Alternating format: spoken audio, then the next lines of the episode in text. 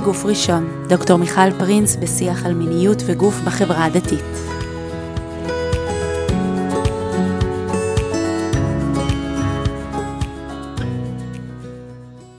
ברוכות וברוכים הבאים לפרק נוסף של בגוף ראשון. היום uh, אתם איתי כאן, איתנו, uh, בנושא מאוד מאוד, uh, אני אגיד חשוב, אני אגיד uh, מעקצץ, אני אגיד uh, נושא שהוא יושב על, כולן, על כולנו בככה איזשהו מסע על הכתפיים. Uh, צניעות, צניעות, יש, איזה כיף, נדבר על צניעות. הזמנתי אליי לדבר פה ליד המיקרופון את uh, טניה רגב. שלום טניה. היי, היי לכולן, היי לכולם. טניה היא מורה ומחנכת, טוענת רבנית וכותבת דוקטורט על צניעות. ואני אתחיל אולי מזה שכשאנחנו מדברות על צניעות, אה, כבר ככה נפתח את זה, אני חושבת שלכל אחת אה, ואני בכוונה אומרת כל אחת ולא אחד, יש איזשהו סיפור שקשור לצניעות. זה יכול להיות uh, הזיכרון של הרב שעמד ומדד בכניסה לאולפנה את החצאית, וזה יכול להיות איזושהי מורה או אימא שהעירה על בגד כזה או אחר. Uh, הזיכרון שלי של uh, סיפור של צניעות, אני, אני ככה אשתף אתכם. Uh, אי שם בימים באולפנה, הייתי אולי כיתה י"א, י"ב, ככה מה, מהבוגרות של האולפנה, ככה כבר יש לי אחריות. ואני זוכרת שאיזה ערב אחד ישבנו במה שקראנו לו הטלפונים. אה, למי שחי בניינטיז, אה, כשלא היה, אה, כשלא היו פלאפונים לכל אחת בחדר, אה, בעצם בערב הייתה איזושהי התכנסות כזאת של אה, ליד האזור של הטלפונים הציבוריים, ששם ישבנו ככה וליהגנו בהגיגי היום וחיכינו לתור שלנו להתקשר אה, הביתה או, או לחבר. ואני זוכרת את עצמנו יושבות ככה כמה בנות מהכיתה, ומגיעה מישהי צעירה יותר. זה כנראה היה בתחילת שנה. יש מצב שהיא אפילו לא ידעה מה, מה החוקים, החוקים אפילו הלא כתובים של האולפנה. ואני זוכרת אותה ככה צועדת, יש לי את זה ממש ככה מול העיניים, אה, מהפנימייה לכיוון הטלפונים, והיא לבשה אה, מכנסי אריסטו שמט. את זוכרת את המכנסיים האלה? בטח. אז uh, למי שלא מכיר ולא היה שם, מכנסי אריסטו, אריסטו שמט היו מכנסי חצאית, משהו ארוך עד הרצפה, מאוד מאוד מאוד רחב, זאת אומרת, מי שלא הכיר את הגזרה יכול היה גם להתבלבל ולחשוב שזאת חצאית. אבל לא בבית ספרנו. ואני ממש, יש לי את הזיכרון הזה שאנחנו, כבנות הבוגרות, אה, מחכות שהיא תתקרב אלינו ואומרות לה, תקשיבי חמודה, אה, אנחנו לא מתלבשים ככה אצלנו באולפנה. ולמה הזיכרון הזה הוא מאוד, אני חייבת להגיד שלפני אה, שנה פגשתי את אותה אה, אישה שהייתה אז נערה, ו, ואמרתי לה שזה זיכרון שמאוד חי בי, ואני מתנצלת עליו, היא כמובן לא זכרה שום דבר, אבל למה הזיכרון הזה מאוד חי בי? כי זה לא הסמכות ש... או איש ההלכה שבא ואומר לי תתלבשי צנוע או לא, זה לא הספר שכתוב בו אה, מה מותר ומה אסור, אלא שבעצם אנחנו כ... כ... כ... כ... כציבור, כן? אה, בעצם העברנו את זה הלאה. אה, וזה ככה איזה משהו ש... שהולך איתי ומעורר בי הרבה מאוד מחשבות, אולי נפתח את זה בהמשך. ונתחיל ב... בלשאול, את מתעסקת עם צניעות, אה, את בטח שומעת סיפורי צניעות ב- ב- בעולם, במרחב.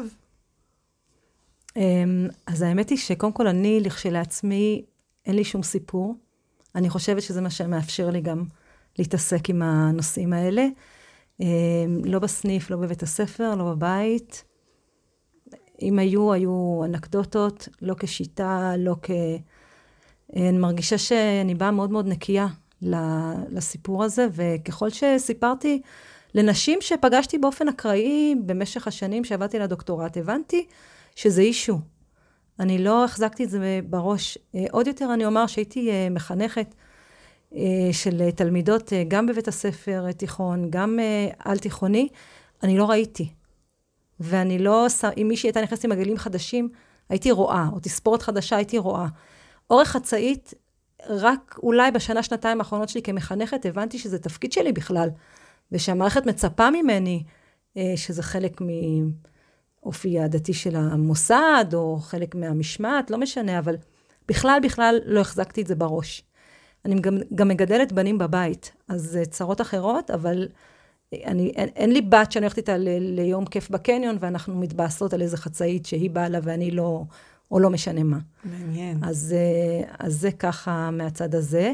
בגלל שבמשך השנים אני שמעתי עוד ועוד ועוד נשים שאומרות, בא לי לשאוג כשאני שומעת את הנושא הזה, אה, אני לא רוצה לשמוע על זה, לא בא לי לדבר על זה. הבנתי שיש פה uh, תיק, ובמהלך uh, כתיבת הדוקטורט, שהוא בכלל על uh, נושא של uh, זהות, אני גיליתי שיש מרחב פרשני מאוד מאוד גדול, שהוא לא משמש אותנו היום. זאת אומרת, יש את גופי ההלכה, אבל יש את איך מדברים עליהם. ו... ולאט לאט לאט הצטברו לי, uh, בעיקר כותבים גברים, אני חייבת לומר, mm-hmm. אבל uh, לא כולם מתוך המחנה הציוני דתי, אבל התגבשה בי ההבנה שיש פה אה, איזשהו מרחב פרשני מאוד מאוד גדול, שאנחנו לא, לא פונים אליו. והמרחב הפרשני שאנחנו פונות אליו בדרך כלל, ללחוץ צניעות, הוא הולך אה, בציר המיני. אז, ו... אז רגע לפני שאנחנו נכנסות לשם, mm-hmm. וזה, זה, אנחנו ממש נלך לשם, את בעצם באה ואומרת, בגלל האופי של ההלכות האלה, ובגלל שאנחנו חווינו אותם בצורה מסוימת, אנחנו בעצם גם שומעות אותם דרך פרספקטיבה מאוד מסוימת. זאת אומרת שגם זה נורא מעניין להבין מה, מה היה ב... זאת אומרת, באיזה, באיזה שדה את גדלת, אה, שיכולת ככה להגיע עם הנקיות הזאת, אמ, אבל את בעצם גם אומרת, אפשר לדבר על צניעות בצורה אחרת. מה שמעניין זה שאיך שהתחלנו לדבר, זה ישר לקח אותנו ונתנו דוגמאות מהעולם של הצניעות של הבגד, כן? ואם נרחיב את היריעה, נוכל להגיד, לא, צניעות זה לא רק בגדים, וצניעות זה הליכות וקשרים בין גברים לנשים וכולי וכולי. אמ, אבל אני חושבת שאנחנו כן נלך על הציר הזה של הבגד, כי זה הציר המרכזי וזה הציר בעיניי המעקצץ. זה הציר שעושה לנו איזה, איזה תנועה בגוף שאומרת, רגע, משהו פה לא מסתדר לי בין אה, הזהות הדתית שלי, המחויבות ההלכתית שלי, לבין הזהות הגופנית שלי, לבין הזהות האיש, מי שאני. אה, ואנחנו כבר רגע נבין מה, מה קורה שם. אה, אבל מה שלא נעשה פה היום, זה שאנחנו לא נדבר על הלכה. אנחנו לא נדבר על אסור ומותר. אנחנו לא נשאל איזה רב אומר ככה ואיזה רבנית אומרת ככה, ואז בתוך המרחב הזה נגיד, אוקיי, מה, ה, אה, מה המרחב בחירה שיש לנו בתחום הזה. אה, וגם בעקבות מה שאת אומרת על ללכת לקניון, גם לא נדבר על איך לדבר על זה נכון עם הילדים, או איך להעביר את זה הלאה. אנחנו רוצות בעצם לעשות איזשהו שלב אחד קודם. כן, אני מרגישה שאימהות ומחנכות, וגם אה, נשים שהן לא אימהות ולא מחנכות, אה, שגדלו באמת, כמו שאמרת, בשנות ה-80, ה-90, הם אה, תחילת המאה ה-21, יש מטען מאוד מאוד כבד, וכשאני פוגשת גם נשים בגילאים האלה, שהיום גם מחנכות הדור הצעיר, גם משהו מול עצמן, יש בשיח אלמנטים לא פתורים, ויש בשיח גם אולי חסימה. של אה, לייצר אה, מרחב פרשני עצמאי, שאנחנו מרגישות אה, נוח לייצר בהקשרים אחרים. יש מאמרים שנכתבו על כיסוי ראש של נשים, על נשים שטובלות במקווה. ומאמרים האלה מנסים לפענח, לפצח איזה סיפור פרשני נשים מביאות איתן. ושם זה בסדר, זאת אומרת, נשים יכולות לדבר על הכיסוי ראש שלהם עם כל מיני פרשנויות. ונשים יכולות להגיד, אני הולכת למקווה כי אני רואה בזה מקדש מעט, כי אני רואה בזה טקס מעבר, כי אני רואה בזה משהו שקשור לטומאה וטהרה. יש, אה, יש מרחב, יש מרחב פרשני גדול מאוד, ו, והסיפור של אותו כיסוי גוף, באמת צניעות גופנית, הוא נכנס לאיזושהי פריזמה מאוד מאוד מסוימת, ש, שהיא לא מאפשרת. השריר שלנו, של לדבר על גופי ההלכות האלה באמצעים אחרים, הוא קצת מנוון. ואני חושבת שצריך, אה, לטובתנו, לטובתנו כחברה, לטובתנו כאינדיבידואליסטיות, ואינדיבידואלים דרך אגב, צריך אה, רגע לראות מה הולך במרחבים פרשניים אחרים. שזה, שזה מעניין כי ה... יש, יש כן ניסיון לדבר על זה אחרת, אבל אולי באיזשהו מקום אנחנו לא מספיק מבינות מה המשמעות של השיח הרווח בשביל לייצר לו אלטרנטיבה. כן. אוקיי, אז, אז בואי רגע, אה, בואי נדבר היסטוריה. בסדר? עוד לפני שאנחנו בכלל נכנסות ל... למה שקורה היום ומה שאנחנו רוצות לשנות. בואי נדבר רגע מה, מה, איך הגענו למצב הזה. מה זה המושג צניעות ומי הביא אותו לכדי מה שהוא מרגיש לנו היום. אז אני רוצה להניח כאן את המושג של מישל פוקו, התפוצצות שיחנית, שהיא אומרת שיש באמת הרבה הרבה רעש, הרבה הרבה דיבור סביב נושאים מסוימים. במקרה שלנו זה באמת הלכות צניעות, צניעות הגוף, וזה קורה לא רק פה במדינת ישראל, זה גם, גם קורה אצל אחינו יושבי התפוצות, במהלך שהוא מהלך מקביל עם המאפיינים הייחודיים שלהם. אני יודעת לדבר על מה שקורה אצלנו, אז פשוט מעניין לראות שזה קורה במקביל. אולי בתגובה, כנראה בתגובה לתרבות המערב ולתהליכים שקורים שם. אז בגדול אפשר לחלק את תולדות הציונות הדתית לשלוש תקופות. אני עושה את זה על בסיס החלוקה של פרופסור דוב שוורץ. השנים הראשונות, נגיד מאז הקמת המזרחי, אפשר לדבר מאז קום המדינה, זה שנים שהוא מכנה אותם שנות האוטונומיה. זאת אומרת, היה בנחת עם הדת, הציונות הדתית היא, אני לא הייתי אומרת ילד הכאפות של המדינה, אבל מין גוף כזה שעוד לא כל כך הגדיר את עצמו בין החרדים לבין החילונים. ואנחנו רואים שם מופעים שמדובר עליהם הרבה, הבנות עם המכנסי, מכנסיים קצרות, בבני עקיבא, ריקודים מעורבים, זאת אומרת יש... והאוטונומיה מבחינת זה שהסמכות ההלכתית, הסמכות הדתית, היא, היא מאוד מאוד בנחת. וזה פחות או יותר לוקח אותנו איפשהו עד שנות ה-70. משנות ה-70 ואילך יש תקופה של כ-20 שנה, 25 שנה, שדוב שוורץ מכנה שנות התמורה. וזה, צריך להבין שזה שנים מאוד מאוד דרמטיות בציונות הדתית. בעצם הציונות הדתית שאנחנו מכירים אותה היום, היא התעצבה בשנים האלה. אני מוסיפה אה, על דברה ואומרת שבעיניי, השנים המשמעותיות ביותר זה מלחמת ששת הימים, שבה הציונות הדתית מבינה שהסיפור של, של ציונות דתית, של ציונות, שיש בה גם ממדים תיאולוגיים, יש בה עניין, ששת הימים זה מאוד, והיא בעצם באיזושהי זקיפות קומה לנוכח החברה החרדית, זאת אומרת אנחנו לא הבן הקטן והסוער, אנחנו עומדים בפני עצמנו, ומלחמת יום כיפור זה בעצם השבירה, הערעור הגדול של החברה החילונית, הציונית החילונית, וגם איזושהי עמדת כוח שהציונות הדתית להבנתי תופסת שם. ובשנים האלה קורים כל מיני דברים שיש להם היבטים דתיים, למשל התחזקות של ישיבות ההסדר, גוש אמונים, גוש אמונים בוודאי, למשל הסיפור של רבני יישובים, שנתקלתי פעם בביטוי הרבנים הצעירים, שאני חושבת שהיום הם כבר בשנות ה-70 המתקדמות, אבל יש עלייה, וכמובן החמרה גדולה בגדרי הצניעות, זאת אומרת, זו החברה הנפרדת, זה נשים שמתחילות ללכת עם כיסוי ראש, זה החמרה הולכת וגוברת בגדרי הצניעות של הבנות, בהתחלה זה לא מכנסיים, אחר כך זה כמו שאמרת חצאיות באורך מסוים וכולי וכולי וכולי. אלה שנות התמורה שבמידה מסוימת הן מאוד מאוד מאוד מעצבות את מי שאנחנו היום. והחל משנות התשעים יש את מה שדוב שוורץ מכנה שבירת ההגמוניה. שאז מתחילים לראות כל מיני, בוא נגיד, הזהות המאוד מאוד אחידה ומגובשת, הצטופפות השורות סביב איזושהי זהות מאוד מאוד ברורה ש...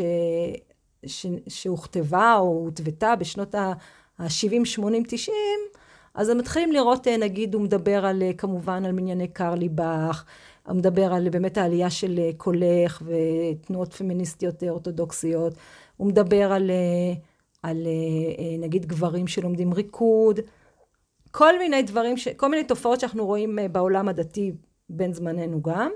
ויש לזה כמובן השפעה גדולה גם על הסיפור של הצניעות, כשלמעשה הציונות הדתית הולכת ומתפצלת לשני חוגים, ש...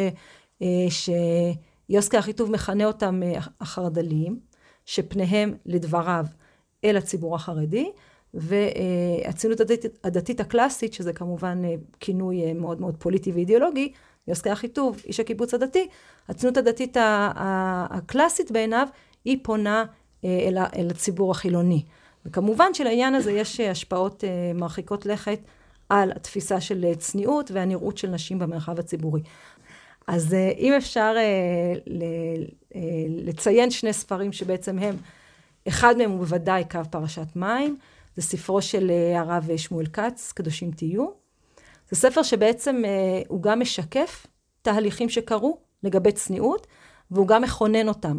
זאת אומרת, הוא בעצם מין אה, אה, רגע כזה היסטורי שאומר, בוא נראה מה קורה, בוא נהפוך את זה לנורמה אה, רווחת. אני בכלל לא מדברת הלכה עכשיו, אני מדברת סוציולוגיה. בוא נהפוך את זה לנורמה רווחת, ובואו בוא, אה, בוא נחולל שינוי. עכשיו, שזה, שפותחים... שזה באיזה שנה? זה יצא בתש"מ, שזה 1980, נכון? כן. ו... בדיוק אה, נולדתי. ויחד עם הספר. ואנשים אה, שעמדו על דעתם בשנים האלה, אה, אמרו לי, תקשיבי, זה לפני ואחרי, זאת אומרת, זה קו פרשת מים. הספר הזה הודפס במספר עותקים, הונח בפתח בית המדרש של אה, מרכ... ישיבת מרכז הרב, נעלם למחרת, זאת אומרת, הספרים כולם נלקחו. הוא נתפס בעוד הרבה מאוד מהדורות, אני חושבת שיש לי את מהדורה י"ג בבית, אי אפשר היום, זאת אומרת, לא הצלחתי לשים עליה יד.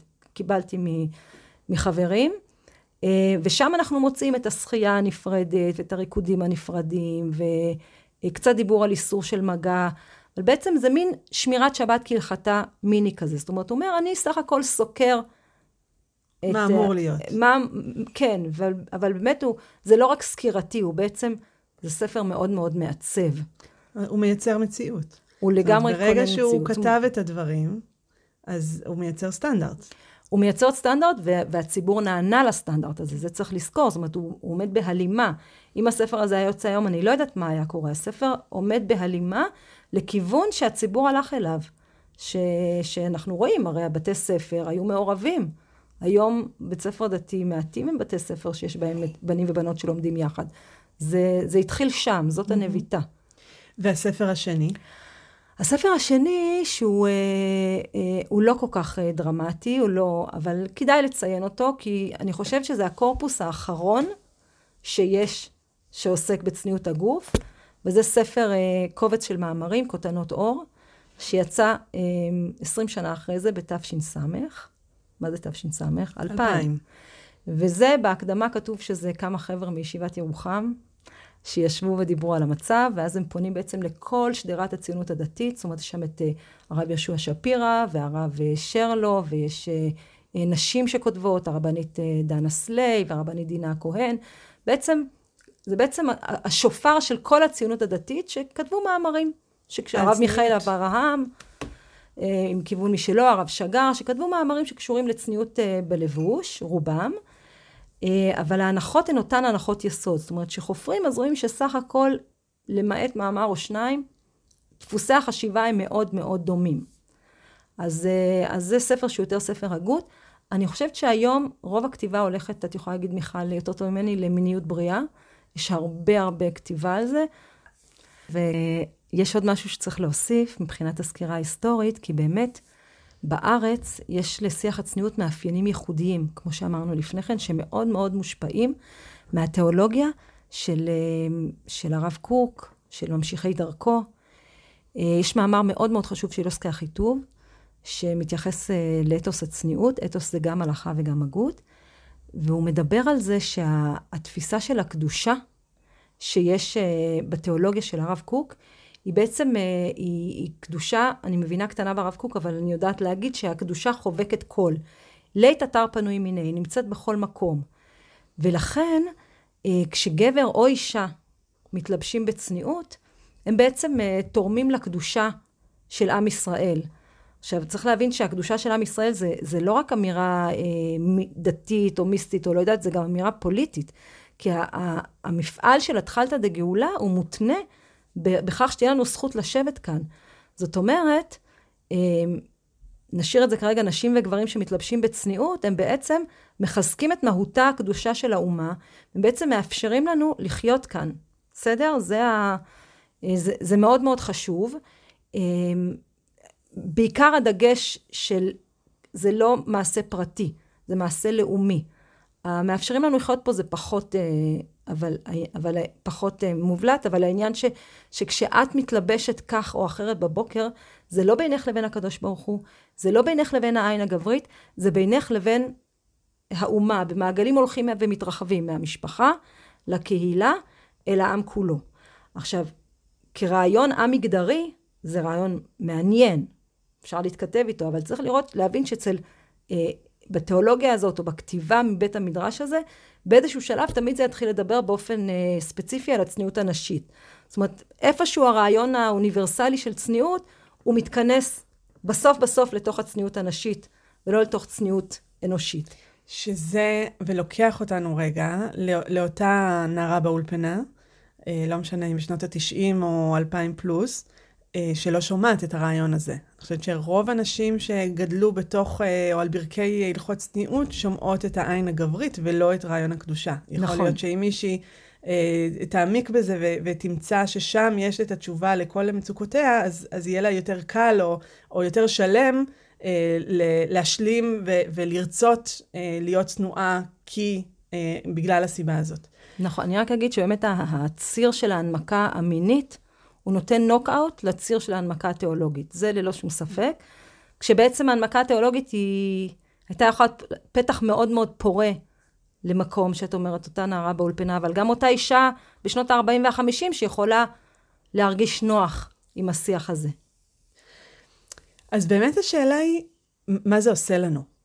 כי אנחנו לא יכולים, אמרת קודם שמירת שבת כהלכתה, אני לא הולכת uh, לקניון עם הבת שלי, בכלל, אנחנו לא הולכים לקניון כרגע, אבל באופן רעיוני.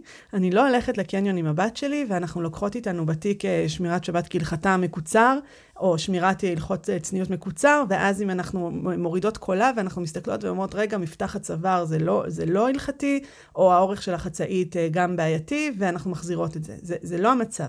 הלכות צניעות יושבות עלינו בצורה שהיא אחרת. כן. אז צריך להבין שבאמת אה, כינון, ה... כינון הזהות הנשית, אה, כשאנחנו מדברים על אתרי כינון, אתרים שבהם מכוננת הזהות, שבהם מלמדים גברים מה זה גבריות ונשים מה זה נשיות, אה, אתר, הלכות צניעות הם אתר מאוד מאוד מאוד משמעותי. אבל לפני כן אני רוצה להגיד משפט חשוב. אני קראתי את בראשית א' וב', ואני מאמינה למה שכתוב שם. נבראו שניים, נברא גבר ונברא אישה.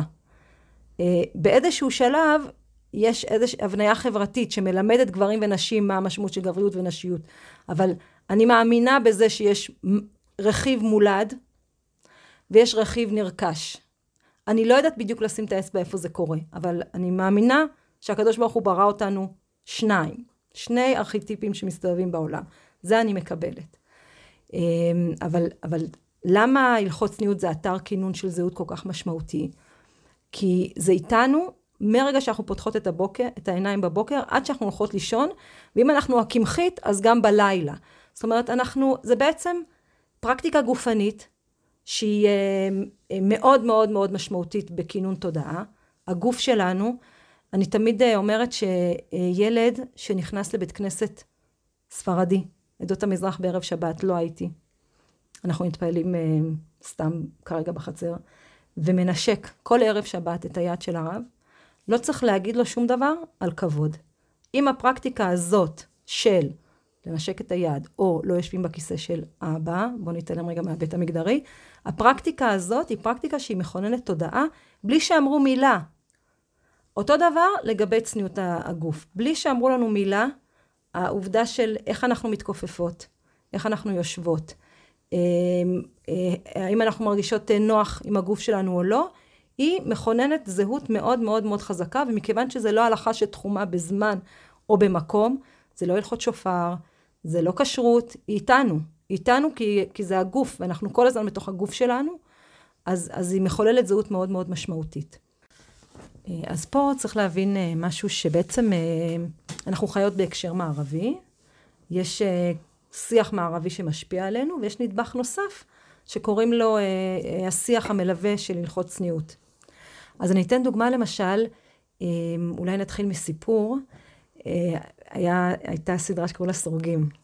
כולנו זוכרות, כולנו זוכרות, הוציאו את הרווקים והרווקות מהארון והתמודדנו. ויש שם סצנה שאני חושבת שקראו לה הודיה, שהיא הבת של הרב, שהיא בתהליכי אה, אה, התחלמות, או דתל"שיות, או חזרה בשאלה, או לא משנה, ודווקא לה מצמידים שחקנית, מישהי שלומדת משחק, והיא אמורה ללכת עם הודיה לכל מקום, ו- ולראות איך, אה, איך, איך מתנהגים, ואיך היא אמורה לחקות אותה, כי השחקנית אמורה לשחק בחורה דתייה. ויש סצנה ששתיהן עומדות מול הראי, ואז הבחורה החילונית, השחקנית, הדמות, אה, שומטת את הכתפיים. והודיה מסתכלת עליה, ומסתכלת על עצמה, והיא מבינה שככה היא עומדת. עכשיו, ככה אנחנו עומדות. אני זוכרת שהסתכלתי על זה ואמרתי, ככה אנחנו. אנחנו כפופות. ממש, ממש. אה, עכשיו, יהיו מאזינות שיגידו, לא, לא, אני מקבלת, אני לא, אני אומרת עכשיו, לא יודעת, אני חושבת שיש יש נשים דתיות כפופ, כפופות, מכונסות, וזה לא בכדי. ומה שמאוד מאוד מעניין, זה שההתייחסות לגופניות נשית בכתיבה על הלכות צניעות, היא קיימת באזור, באזורים ההלכתיים, לא באזורים ההגותיים. אגב ההוראות, עד איפה אה, צריך להגיע השרוול, נותנים, אה, יש הוראה נוספת, איך להרים את, ה, את היד. היד כשאת אה, רוצה להוריד משהו ממדף. או, אגב ההתייחסות לכיסוי ראש, יש, אה, יש אה, הוראה איך להזדרז ולמהר למהר, שמישהו או מישהי דופקים בדלת ואת שמה כיסוי ראש, שזה איזושהי דריכות תמידית כזאתי. אה, מי שמדברת על זה בהקשר של העולם המערבי זה אייריס יאנג, במאמר מאוד מאוד חשוב שקוראים לו Throwing Like a Girl. אה, והיא מדברת על, אה, על איך נשים, היא אומרת בפירוש, אני מדברת על נשים במרחבים אורבניים בעולם המערבי, איך הן חשות עם הגוף שלהן.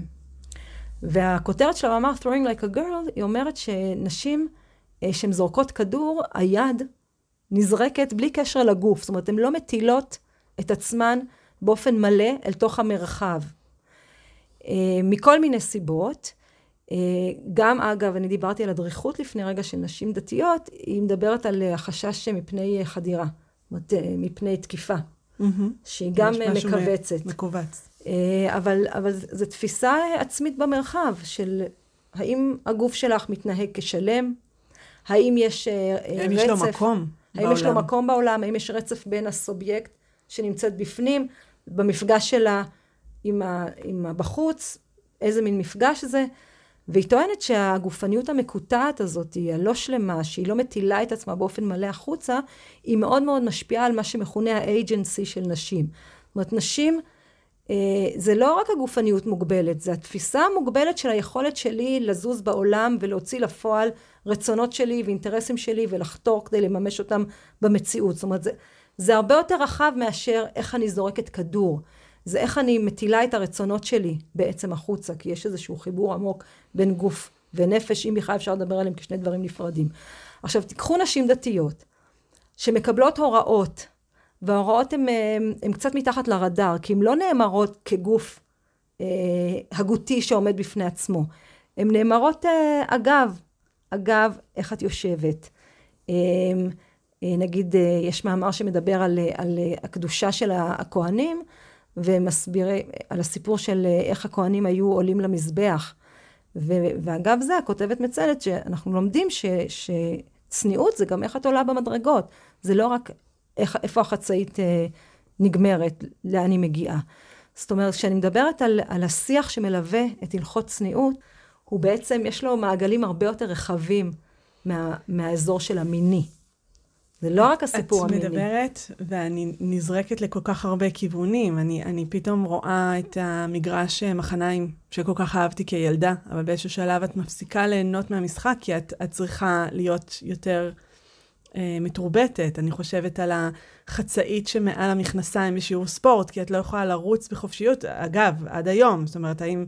האם אפשר לרוץ, האם אני מרגישה בנוח, כמו שכל רצה אחרת שרצה ב, ב, במסילה, כן? אני, אני ממש מרגיש, לא נוח, לא נוח. זה לא החוסר נוחות של אה, תנוחי או תאכלי או תרגי או משהו כזה. כאילו ההסתובבות בעולם היא בתוך...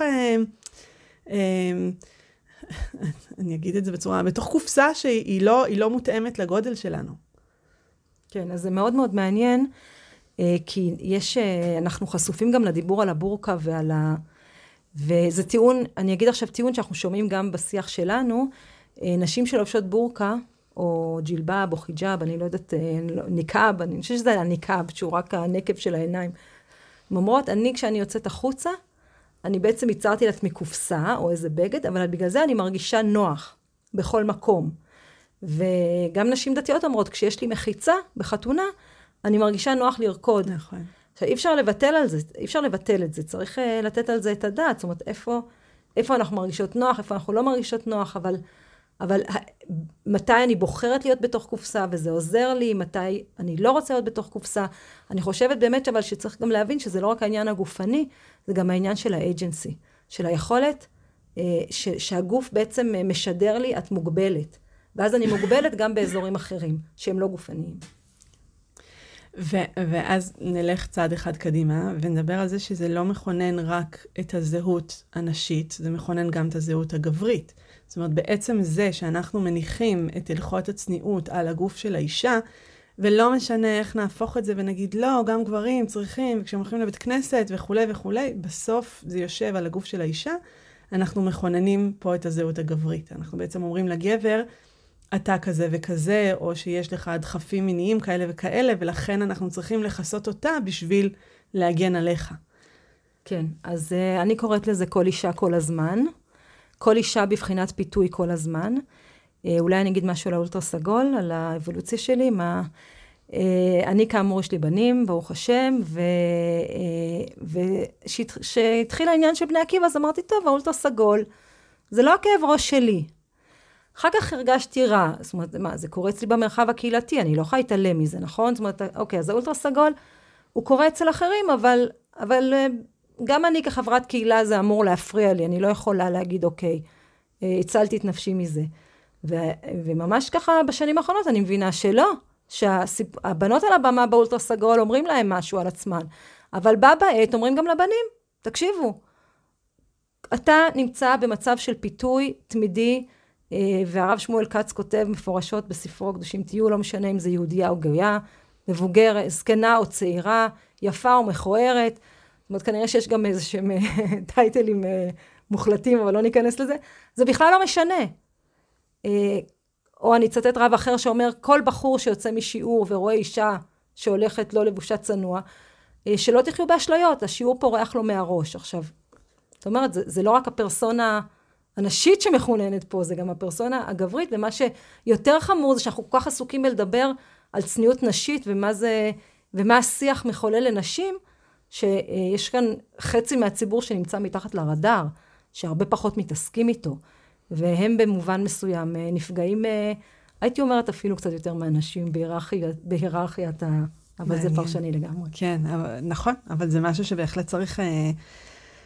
אה, לדבר אותו. ואני באמת מרגישה שלפעמים, כאילו, יש איזה ניסיון להשוות. זאת אומרת, להגיד, אה, את הנשים אנחנו מלביש, אה, מלבישים, אז בואו נלביש גם את הגברים. אז נעשה, נדבר על גברים במעיינות, או נדבר על גברים בבית הכנסת, שזה חשוב. אני, אני לא ממעיטה בערך של זה, אנחנו שוב מחפשים את הרובד העמוק יותר של לשאול מה זה עושה לנו, ואז איך אנחנו מונחים בעולם. אם קודם אמרת, מה זה עושה לגוף של האישה ואיך היא מונחת ותחושת הנוחות שלה בעולם, מה זה עושה לגבר שבעצם מחליטים בשבילו או משדרים לו שהיצר המיני שלו הוא, ה, הוא היצר הגובר על הכל ו, ושאין משמעות לשום דבר חוץ מזה שהוא מסתובב בעולם ורואה נשים בצורות כאלה ואחרות. אז אולי רגע באמת אני אגיד חצי משפט או קצת יותר על ההחרגה של היצר המיני. אה, את יודעת, אומרים, אה, זה יצר החיים, זה יצר הכי חזק, אנחנו פוגשים את זה גם. אני למשל חושבת שיש הרבה מאוד יצרים אה, חזקים לא פחות. אני חושבת שאגו למשל זה יצר פסיכי, שגורם לנו לעשות דברים בניגוד לרצון שלנו, בניגוד להיגיון, בניגוד לאמת. כעס, הרס עצמי. אפשר לדבר על ממש רפרטואר שלם של יצרים עזים שמשפיעים עלינו, ואני לא מוכנה לשים את המין ביצר המין או תאווה, התשוקה במדרגה אחרת. אה,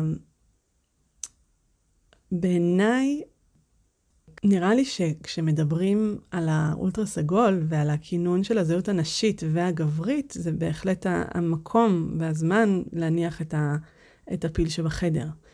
שבעצם אנחנו, כשאנחנו מדברים על צניעות, אנחנו מכוננים פה זהות מינית מסוימת, זהות המינית הנשית והזהות המינית הגברית. וקודם וה... כל אמרת קודם, ואני רוצה להשתמש בזה עכשיו, ש... שאנחנו נתונות uh, מתחת לשני מבטים בעצם בהקשר הזה. יש לנו את המבט המערבי שאומר לנו, uh, תתלבשו בצורה מסוימת, או, או ת, תעצבו את הגוף בצורה מסוימת, או תורידו חלקים uh, מיותרים בעיני התרבות uh, מה, מהגוף שלנו, והצד השני זה הלכות צניעות שאומרות לנו, תכסו את הגוף בצורה מסוימת, כשההצדקה לזה זה בעצם, או, או הדרך הסתכלות על הגוף היא דרך מבט שהוא חיצוני לי. וזה המבט הגברי, אה, שאנחנו הרבה פעמים משתמשות בזה. אה, אני למדתי על המבט הגברי ב, אה, בקולנוע. זאת אומרת, יש מאמר מאוד טוב של, של מלווי, ש, שבעצם אומרת, יש איזשהו מבט של העולם על הגוף הנשי. והאישה שקמה בבוקר, היא מסתכלת על עצמה לא מתוך עצמה, אלא מתוך איך שמסתכלים עליה.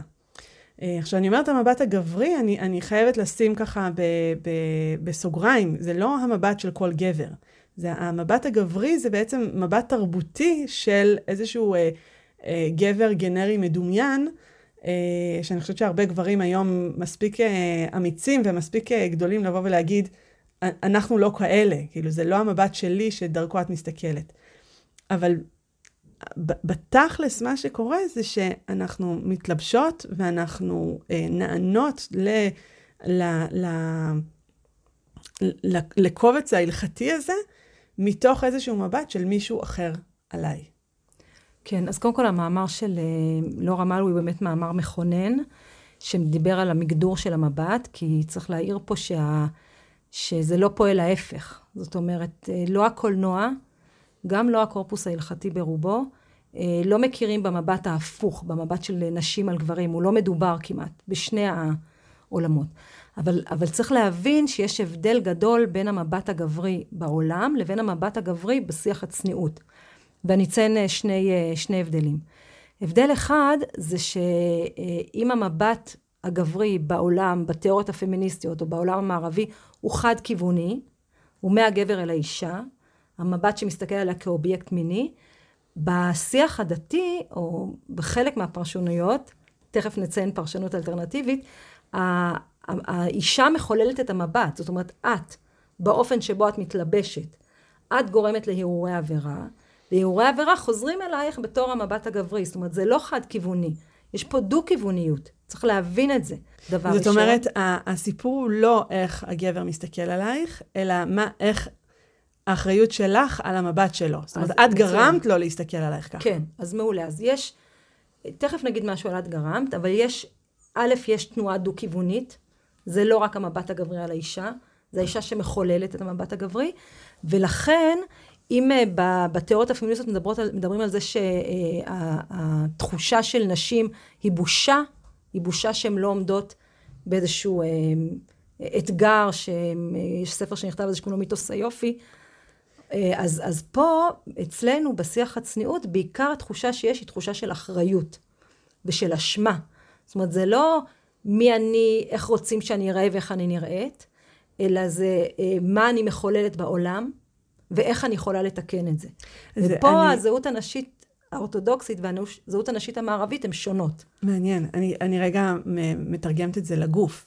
זאת אומרת, אם אנחנו מדברים על בושה, זה איזושהי התכווצות והתכנסות, וזה אה, מה שאמרת גם קודם, על הכתפיים ככה ש, שמכנסות את הגוף.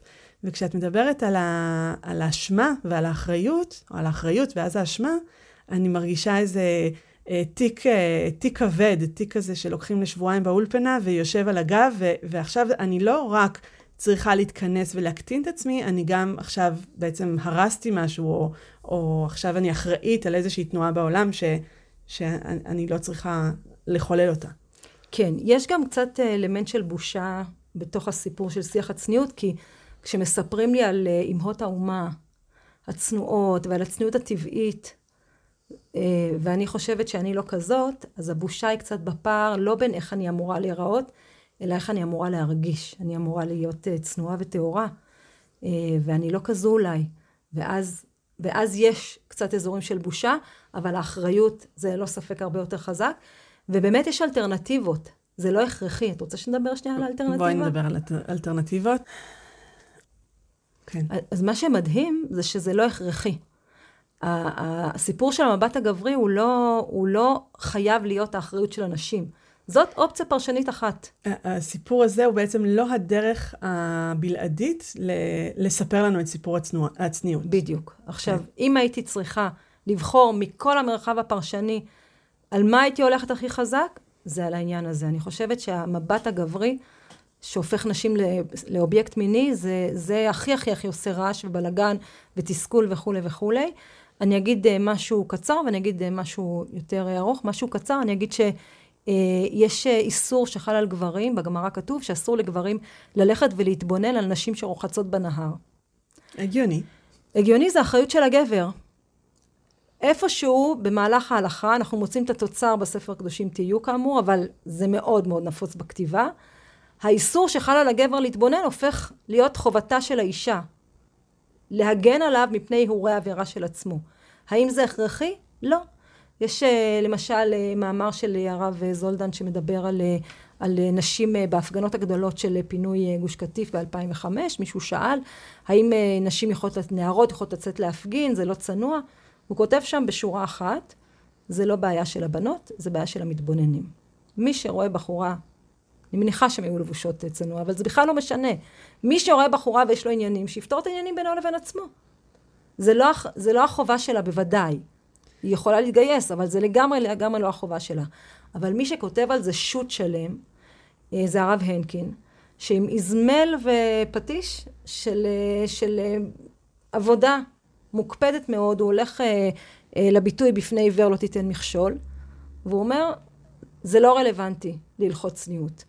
והאחריות, האחריות שלו. מי שהשתמש בטיעון הזה, הוא בעצם אומר, זה לא הטיעון ש, שהוא לא רלוונטי פה. כן, הרב הנקין לא מספר לנו מה כן, אבל הוא עשה לנו חסד גדול שהוא אמר לנו מה לא, והוא עושה עוד דבר מאוד מאוד חשוב, שדיברת לפני כן על המבט הגברי והמבט של גברים, והבדלת ביניהם. גם הרב הנקין מפרק את המהותנות של המבט הגברי, והוא אומר, יש הבדל בין צעירים לנשואים. אה, יש הבדל בין אדם אה, אה, שהוא, שנגיד שהוא רופא, מישהו שהוא... הוא מחזיר גם את הסיפור לכל גבר. להיות עם חיישן עצמי לעצמו. מתי אתה חש שאתה באזורים האלה, ומתי לא. במאמר אחר שלו שקוראים לו על הלכות צניעות בתחום, אני לא זוכרת את שמו, הוא מדבר על, על, על, על, על דשו, על אנשים שהם רגילים, על הרגילות. אנחנו לא חיים בחברה נפרדת, אנחנו לא חיים בחברה שכולם מתלבשות בצניעות. והרגילות הזאתי, אה, כותב, הציץ אליעזר כותב, אה, אה, כלכלתם היא תקנתן. זאת אומרת, העובדה שרגילים לחיות כאילו בהקשר מקולקל, הוא בעצם התקנה, כי, כי כבר התגובות הן לא, הן אחרות. הרגשות התקהו. הרגשות התקהו, ו, ו, אבל בעיניי הבשורה הגדולה זה באמת להגיד, בואו נשתחרר רגע נוציא שנייה את השחקן המיני החוצה, או לפחות נשאיר את זה באזור הגברי, ואז אולי ייווצר מרחב גדול לעוד פרשנויות להיכנס ולתת לנו קצת נחת עם העסק הזה שקוראים לו צניעות. זאת אומרת, אני שומעת, אני קצת ככה, הגב שלי מזדקף. את, את בעצם אומרת, אנחנו נמשיך לשמור על הלכות צניעות. אין לנו בעיה עקרונית עם הלכות הצניעות, יש לנו בעיה עם הפרשנות שהטענו עליה. ועכשיו אם נשנה פה את ה... את... נסיט את המבט מהגוף, בסדר? אני לא, אני לא שומעת שאת אומרת המבט הזה לא קיים. ויכול להיות שגבר מסתובב בעולם ו... ויש לו קושי או התמודדות או whatever. אבל אמ, זה שלו, זה אחריות שלו. אני חושבת שאנחנו שומעים את זה יותר ויותר היום, אבל לא בטוחה שאנחנו שומעים את זה בהקשר של, של הלכות צניעות. אני רוצה לבוא ולהגיד שפה ב... אה, הלכות צניעות, אנחנו כל כך, אה, כל כך מכווצות תחת הקורפוס הזה, שנורא נורא קשה לנו להרים את הראש ולבקש משהו אחר.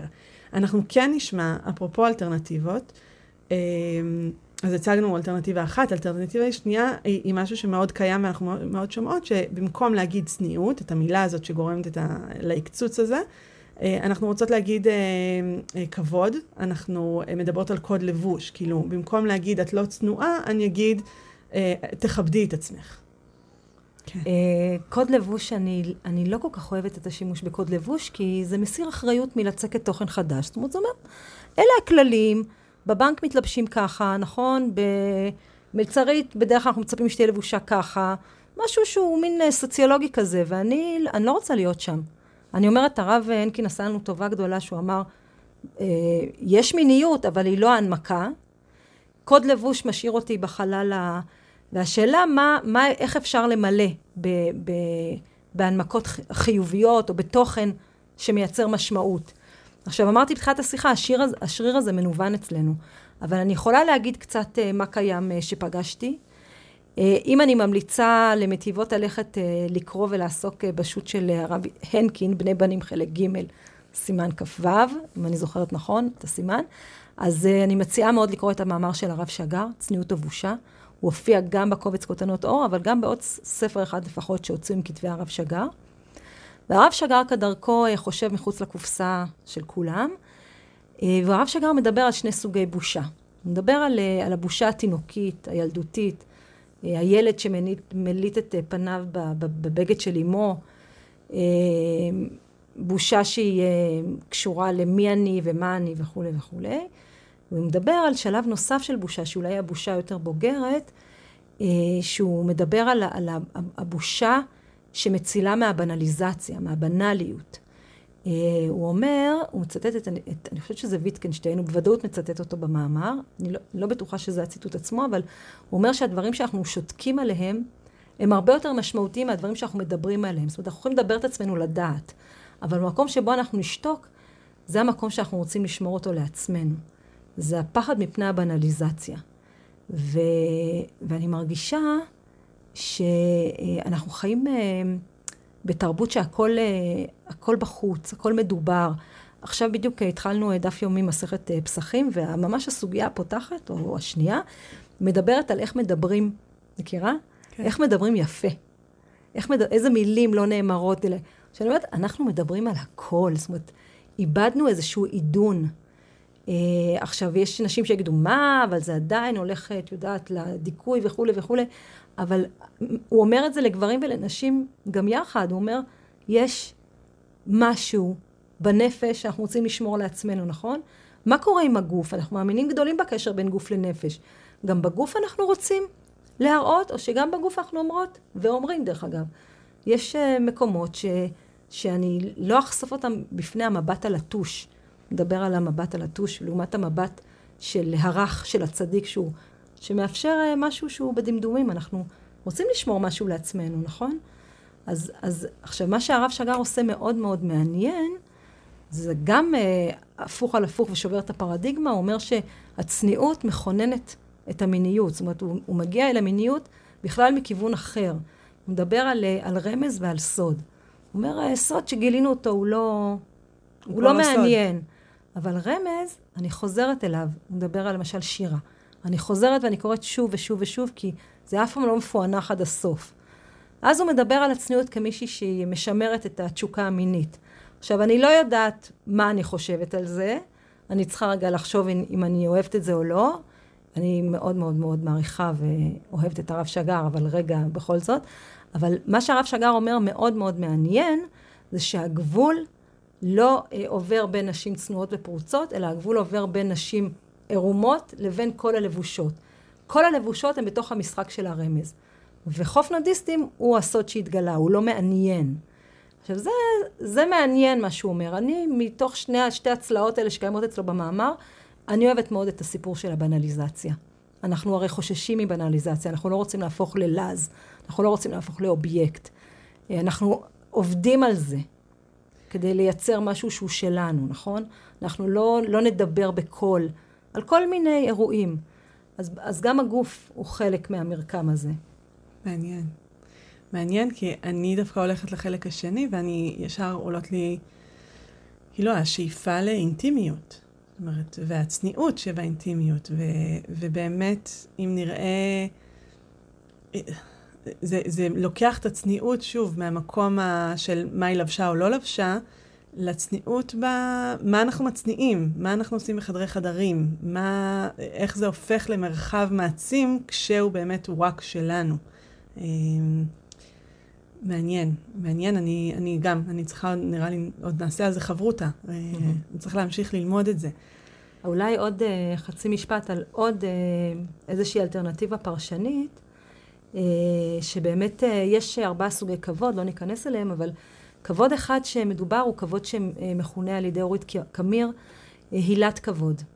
והילת כבוד היא שייכת לכל גבר, אישה, לכל אדם שנברא בצלם אלוהים. זאת אומרת, אה, אה, יש לי איזשהו כבוד שאני מכבדת את עצמי, מכיוון שאני ברואה בצלם, מכיוון שאפשר לדבר גם על כבוד סגולי, זה סוג אחר, אבל, אבל כבוד שאומר, מעצם היותי אדם, אני, מגיע לי כבוד ואני מכבדת את עצמי.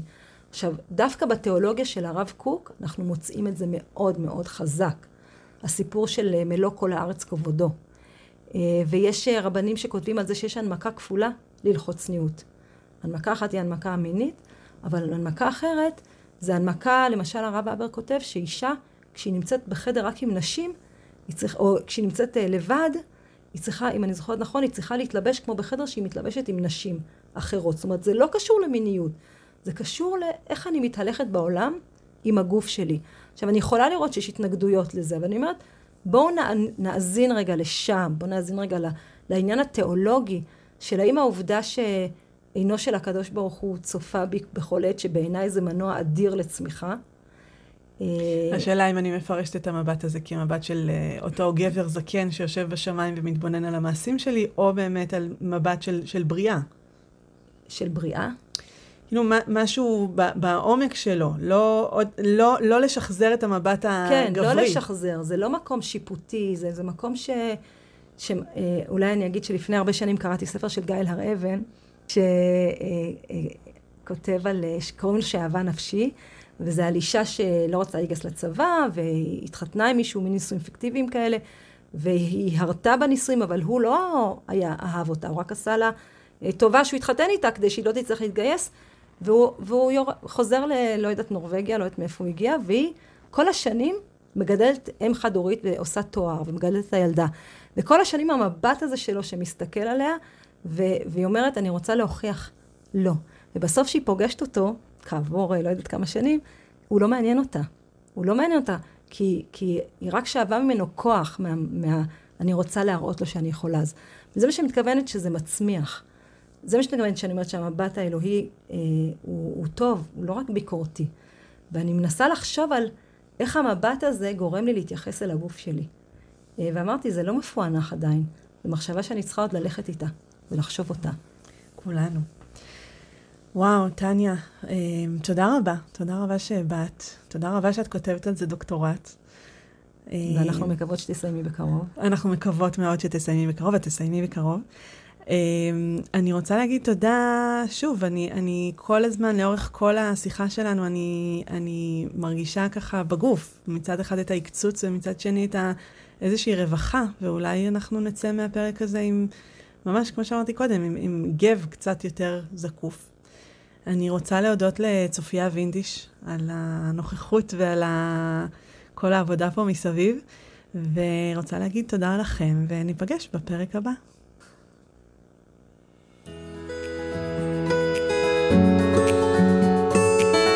מגוף ראשון, דוקטור מיכל פרינס בשיח על מיניות וגוף בחברה הדתית.